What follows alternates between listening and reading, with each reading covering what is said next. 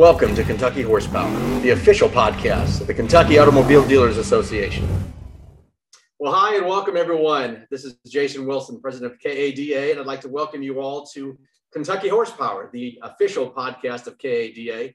And joining me today are some good friends of ours, especially over the last three months here in the in what was a short session, uh, and that is Tom and Ryan Underwood uh, of the Rotunda Group.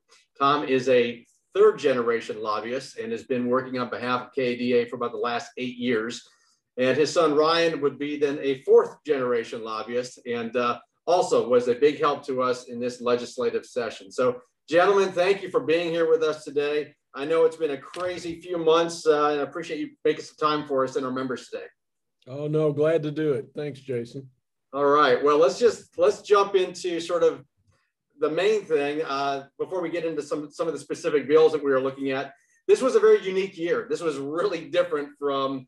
Uh, obviously, it was all new to me, being new to the state and my first time uh, heading into Frankfort, But share your perspective, I guess, as far as how different this was, as you all have been doing this for years and years. What was this session like, just to be able to meet with folks, talk with people? What were some of the challenges uh, that was unique to this year? Well, I, I, don't think I'd call it quite dumpster fire, but uh, it wasn't far off. Uh, with COVID 19, of course, we were locked out of the Capitol building effectively and couldn't get in to talk to legislators. Of course, nobody else could either. But uh, happily, we uh, found a way in. Ryan got us in to see a whole lot of legislators uh, with a little sleight of hand. And, and so we were able to get some face to face time. But it's been a different experience for lobbyists this year, no question about it. It has. Now, assuming things get back to normal uh, or a new normal next next year, um, do you see some of these things that have been adapted or used this year uh, being used in the future? Do you think we'll continue to do Zoom meetings with legislators, or uh, do you think most will still want to meet in person? How do you see that going? I think Zoom meetings are here to stay. Of course, uh, meeting one-on-one with constituents is a is an important thing for the legislators. So those that come to Frankfort will find that those meetings will uh, be available to them. I think next year. Ryan, what are your thoughts? I, I would agree with that. I think uh, you know, provided we get back to a new normal, I think a lot of legislators, especially the ones that have been there even a short time, understand the value of those kind of hallway meetings um, the uh, the meetings that you get, you know, five minutes before and after a committee meeting, just kind of standing off to the side. You know, having the scheduled meetings or doing them via Zoom is great, but it's that personal, you know, relationship that you develop by being in the building. And I think a lot of the, you know, more tenured legislators definitely miss that. Um, and I think they see the value in it. And I think that's you'll see more of that. But again, yes, it will be it will be hybrid. I think so in the committee meetings too. They'll be able to do that. I think it'll be exciting for the uh, new freshmen that came in this year that had the public locked out to come in when there are thousands of people de- uh, demanding to see them, whether it's doctors groups or the uh, transgender group or uh, any number of different uh, opportunities for them to interact with the public. Yeah, they, it will definitely be a change. I will say. Um, I, personally appreciate y'all's efforts as, as we had a lot of meetings early on before things really got ramped up. So uh, I appreciate being able to make those introductions. One of the things that struck me is, uh, and of course, they're all new faces to me, but, but, there are a lot of new faces in the legislature and a lot of young legislators that have uh, that have come in. Uh, speak to that for a moment. How is how is the makeup of the House and Senate changed over the last few years? Well, it's it's interesting you ask that question. Um, since the 2016 election to this most recent election, there have been an average of 29 new House members per election cycle. Uh, this year we had 26, two Democrats, uh, 24 Republicans. And again, you're right. A lot of these these fellows are are younger, um, you know, early 40s all the way down to early 30s.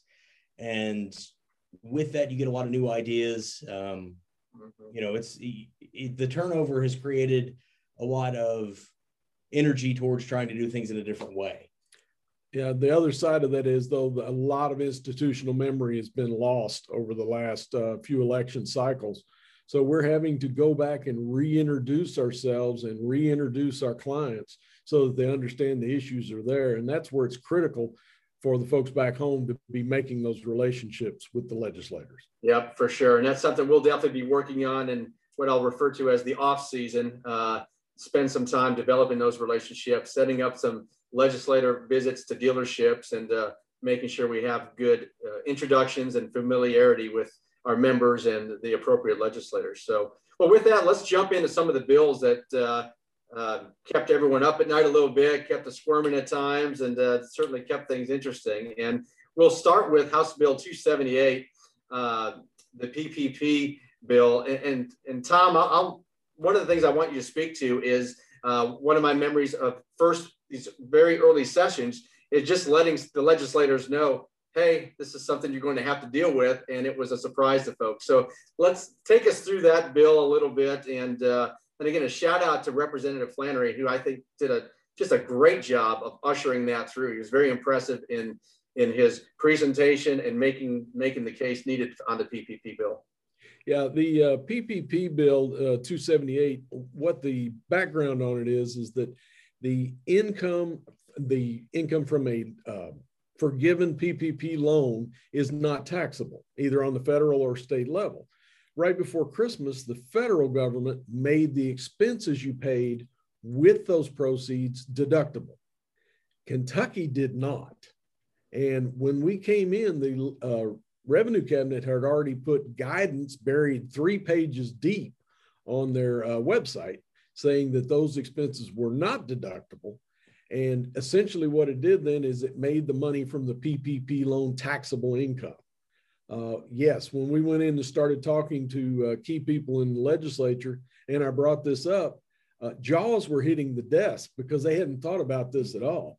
Yeah. But uh, happily, uh, Representative Patrick Flannery, who, by the way, is a freshman, this was his first session, and he took this ball and ran with it, and he saved businesses across Kentucky millions of dollars in state taxes with this bill. We did get an emergency clause on it, so it took effect upon the governor's signature. And so the 2020 tax returns will be able to have those expenses come out of their gross gross profits. Yeah, obviously hugely beneficial to uh, our dealers and to your point, businesses throughout the state. Uh, that would have been a really tough situation to deal with. So thankfully that went through and really overwhelmingly. Uh, if I recall, it was both the House and the Senate. Uh, I don't think there was anybody wanting to stand out on that island and uh, have to deliver this sort of negative news potentially to uh, business owners across the state. Yes, it was surprising. I think even the Capitol ma- uh, maintenance staff got up and voted for it, so it uh, it passed overwhelmingly. So very good. I, we were and to all of our members uh, watching that that send emails or made phone calls, all that stuff matters, and we'll speak to that even a little bit more as we uh, go through this. So let's let's move on to House Bill 475, uh, the OSHA bill, if you will. Tell us a little bit about that and uh, how that shook out. That's a bill we've been working on for years, and what the bill says is is that Kentucky state OSHA requirements cannot be more stringent than federal standards.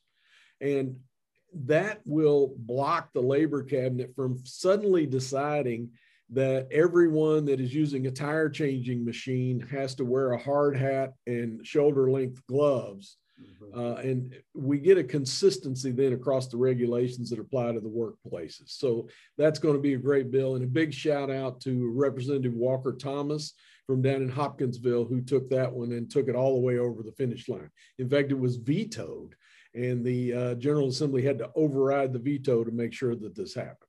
As they did a number of them, I think they overrode most. Uh, every every one ex- save one, right, was overridden. All the governor's vetoes. Is that yes?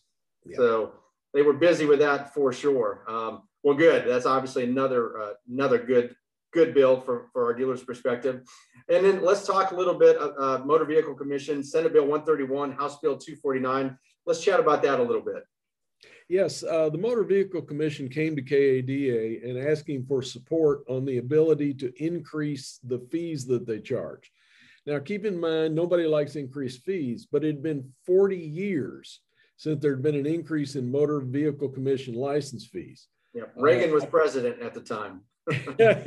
yeah, well, and uh, I actually think that uh, their data system is built out of uh, Tinker Toys and uh, hopelessly out of date. They have uh, inspector positions that are unfilled. uh, operations were becoming nearly impossible for them. So we did work with the uh, uh, Motor Vehicle Commission to shout out to Ray Cottrell Jr. for uh, being our point person working on this legislation. And uh, it's in two different bills because I think we over lobbied it. We wanted to make sure that it got through. So it it uh, it was a bill so nice we sent it twice. There you go. There you go. But, well, shout outs there too to Senator Brandon Storm, a freshman from London, Kentucky uh, Representative Ken Upchurch was absolutely critical to us.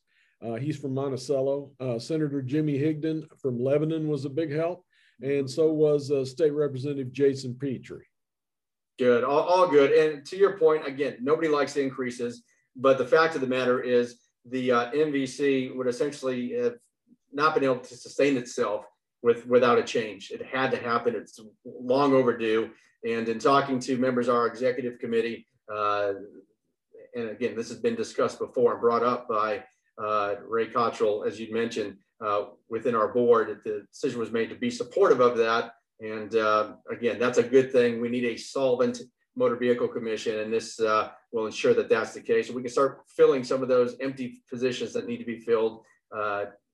That's that's so important. So, all right, well, that's the good stuff, right? We talked about some. Let's talk about some of the bad stuff. Let's talk about um, bad, unfortunately, bad in the sense that it's not moving forward, but it's important to let people know, I think, what, what's out there and to speak on that a little bit. So let's talk about House Bill 407, the consumer protections uh, for motor vehicle financing, which is a hot topic nationally as well. So speak to that a little bit if you could. Well, since you said 407, I felt a shiver up my spine because this is a really bad bill for dealers.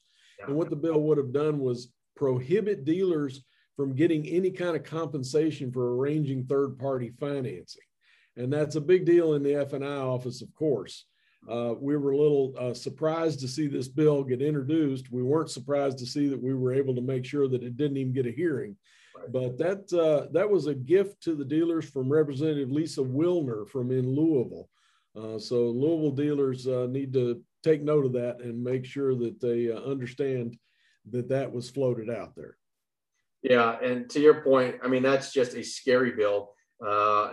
And again, it, it's part of the national dialogue that's going on with some of these consumer advocacy groups that are lobbying for these type of changes and these these types not being able to charge the you know for dealers to make money in that F and I office. And it's a it's across the board, so it's something we're going to have to be very wary of, vigilant of. But thankfully, this was killed quickly and uh, did not see the light of day. And uh, obviously appreciate your work on that. And then let's move to the other bill that we had a lot of folks involved with. We had a, uh, and again, to those of you watching who made the calls, you all answered the call. You made phone calls, you made, you wrote emails, your voices were heard loudly. I got a number of emails back from various legislators uh, saying, "We hear you, we hear you." So, and this is House Bill 561, uh, the gas tax, and of course the trade-in tax credit. Tom, let's speak to that a little bit and talk about how that ended up where it ended up. Well, that's that's a bill that was around uh, last year, and it came back to haunt us again this year. And what they the bill included was a limitation on the uh, uh, trade-in tax credit, which there currently isn't a cap on that. Uh, we worked really hard on that bill. Um, it went down to the wire till midnight on the last night uh, to whether that bill was going to live or die. And ultimately, the entire bill collapsed. Right. Uh, we were up against 42 groups that were supporting this legislation. And uh, we worked a lot on this bill. And without the phone calls from dealers, we would have had a hard time stopping this flood from coming yeah. across us. It, it, was absolutely a phenomenal effort, and kudos out there to everybody that picked up the phone and called. Yeah, it, it, it really was. That could have that could have gone to your point very differently. Uh, hopefully now this this zombie that is the uh, trade-in tax credit is finally gone, and we won't see it again. But to your point, there were a lot of organizations for this, and uh, again, without our dealers' uh, support and voices being sent out there and timely, that was the other part. You and I and Ryan, we're all talking a lot during this time and having the need to get things out quickly. Uh, so again, thank you for everybody uh, on doing that. So we are glad to see that go bye-bye. And um, live to fight another day or not at all hopefully on that one. Now let's let's sort of move under the more work to do. And this is uh, an item that's near and dear to my heart. And i know our dealers are really ready to move forward as are um, a lot of other associations and their respective members as well. Let's let's speak about the modernization of the county clerk operations e-titling. Let's talk about that a little bit. And uh, talk about what happened and then you know what what next steps would be. Okay. Well uh, last year in 2020 there was a task force that was working with the county clerk's office uh, on issues related to modernization of their operations. Unfortunately KADA was not included in that task force but we have joined a coalition with the mortgage lenders with the bankers uh, land title. land title. Uh, it's it uh, huge coalition, probably what 15, 20 15, groups 20, are involved yeah. in it now. Yeah. And that's been very beneficial being a part of that coalition. So they're working on getting the task force reappointed for this year with KADA having seats on that along with a couple of other groups that weren't involved. And there really is a strong movement toward causing this to happen. Uh, we met with legislators. There were three different bills that were put in supporting this effort. And uh, people are tired of the county clerks just saying, no, I don't want to. And uh, the movement is going to be toward uh, the coalition will be asking for a portion of the uh, federal funds coming in to be allocated to software and digitizing of uh, records for the county clerks. And so at this point, if we say, okay, we're going to pay for everything you need to do, we're going to make you do less work. Right why are you against this? And there is a movement among the clerks. There, a lot of them are ready to move forward. That they are uh, doing things inside their own offices with software suites, and I think there's an opportunity. The transportation cabinet is supportive of going to an e-titling system. Um, the clerks are the uh, speed bump, if you will, that's in the way. But uh, I think that they wore out their welcome, uh, certainly in front of committee the chairman of the committee admonished them uh, that they better get together and get on board. Uh, and we've got real shout outs there. Uh, State Rep, State Senator Steve West and freshman Senator Jason Howell. Steve West is from Paris and Jason Howell's from Murray, Kentucky, stepped up strong on this. Uh, they really went to war on this thing. And Senator Whitney Westerfield, the chairman of the uh, Senate Judiciary Committee, made it very clear that we would be more moving forward at least into the 20th century sometime very soon. Um, Representative Joe Fisher from Fort Thomas was uh, instrumental in last year's task force and the filing two different bills on behalf of the coalition. Uh, so we have folks that are working with us. We've got uh, assistants and we're looking forward to uh, Senator Julie Raque Adams from Louisville and State Representative Suzanne Miles from Owensboro are the ones that are going to be in charge on setting up all the task force this coming year. So we'll be uh, a part of a coalition letter asking for that task force to get set up. And we're going to urge some folks to uh, make a phone call to those two, uh, two officials to get this thing moved forward so we can start working on something. Yeah, I you know I, I just I just saw that letter actually just came across today. And uh, folks, it has been really good for us to be part of this larger coalition that represents about 800,000 uh, folks throughout the Commonwealth are, are, are, are, part of this. Or is it 80,000? I might have my numbers mixed up here. I like the sound 800. I like 800. That sounds good. Second but, uh, liar's late. Yeah. Just pick a number. Needless to say, it represents a lot of folks who have an interest in, in moving this forward. And, uh, um, you know, in, in addressing the, uh, the committee and, and get, listening to their feedback, it was very clear that the temperature in that room was enough with these excuses. Uh, it's, it is time to move forward and uh, we'll keep after it for sure. And certainly appreciate your, your help on that. Well, I'd uh, like to say too, Jason did a great job in front of that committee doing testimony. So uh, he stepped up strong and, and went went to it. So, well, I appreciate that. I will share a quick funny story on that. Uh, so, we're walking over there, and I said, Tom, you know, this is my first go around at this. I'd like to go second or third so I could see how things are going. And we're at the at his office right across the the, uh, the Capitol before we walked over. And then I had a phone call from Dick Heaton that came in as we were talking about this uh, trade-in tax cap. He's making a bunch of phone calls, was giving me an update. I'd leave the room. So we walk over, not thinking anything of it, and said, "Well, you left the room, so you're going first. So there we go. But uh, never miss a meeting. Yeah, never miss a meeting. But it all worked out. It was a good experience. And again, the, the um, to your point earlier, Senator Jason Howell, who was uh, sitting in front of that committee, really, uh, again, another freshman. We're talking about some of these freshman folks stepping up and not not taking uh, bills up to uh, change the name of a road or something like that. But these are big initiatives, and uh, we very much appreciate their help and, looking out for us and the entire group. So I think that's a that's a good recap of, of what went down. Um, as we look forward and think about things on the horizon, I mean, uh, is there anything that um, uh, you know we know we need to keep an eye out for these various consumer protection advocacy type bills that may look to rear their head again? Any, anything else from your perspective that we need to keep an eye on or be vigilant about, uh, you know, moving forward?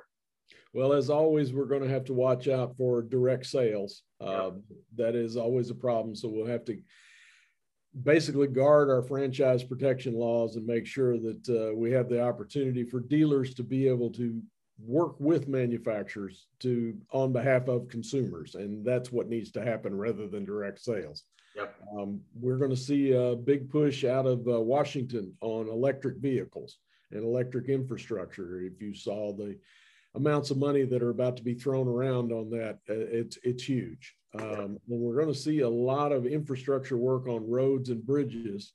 So uh, that actually will be a good thing. It'll cut down on some labor in the uh, repair department, probably, yep. but uh, it's good for consumers to have those good roads. Yep, for sure. Well, we'll be keeping an eye on all those things, of course. And uh, thank you both for all of your help. Uh, Ryan was instrumental in helping us get get these meetings when we were able to get them.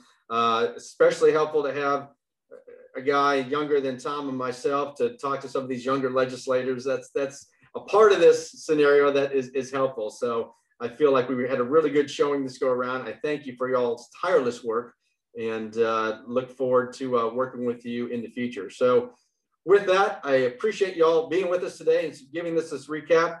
As, as mentioned at the onset, this is the first of what will be a series of podcasts that we will do here from KADA throughout the course of the year. And we've, uh, again, named it Kentucky Horsepower. We thought that was appropriate. And this will be a place where we bring you extended dialogue, extended information, and things that we feel that uh, you'll want to know about and that you'll find to be important. So with that, we will see you down the road. Gentlemen, thank you. Thank you. Thank you.